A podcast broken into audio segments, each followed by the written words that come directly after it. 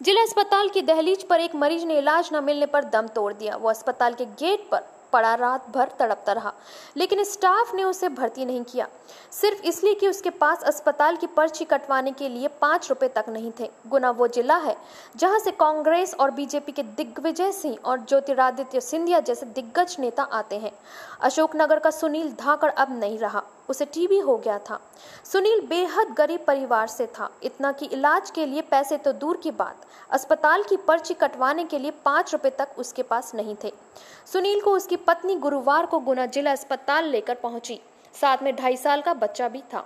पत्नी इस उम्मीद से अपने पति को लेकर आई थी कि हद से वो जीता जागता स्वस्थ लौटेगा, लेकिन अब लौटी तो पति की लाश के साथ। पति, पत्नी और मासूम बच्चे यहाँ पहुँचे तो सरकारी नियम के मुताबिक उनसे अस्पताल की पर्ची कटवाने के लिए कहा गया। पर्ची के लिए पाँच रुपए चाहिए थे। बताया जा रहा है कि सुनील के पास इतने पैसे भी नहीं थे। लिहाजा पत्नी अस्पताल वालों के सामने गिड़गिड़ाती रही, लेकिन स्टाफ ने सुनील को भर्ती नहीं किया। अकेली महिला, एक छोटे बच्चे और मरणासन पति को लेकर रात भर अस्पताल के बाहर पड़ी रही। इस उम्मीद में कि शायद सुबह किसी को तरस जाए, लेकिन सुबह तक मौत ने इंतज़ार नहीं किया। सुनील ने वही अस्पताल के गेट पर दम तोड़ दिया। इस मामले में सिविल सर्जन डॉक्टर एस के श्रीवास्तव का कहना है कि सुनील धाकड़ नशे का आदि था, जो अक्सर जिला अस्पताल के बाहर बैठा रहता था। इस मामले में इलाज उपलब्ध नहीं कराने पर सिविल सर्जन चुप्पी साध गए हैं।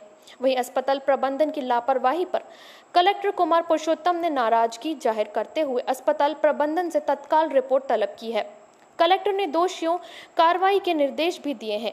इस मामले में ग्वालियर संभाग कमिश्नर एम बी ओझा ने दुख जताते हुए उचित कार्रवाई का आश्वासन दिया है।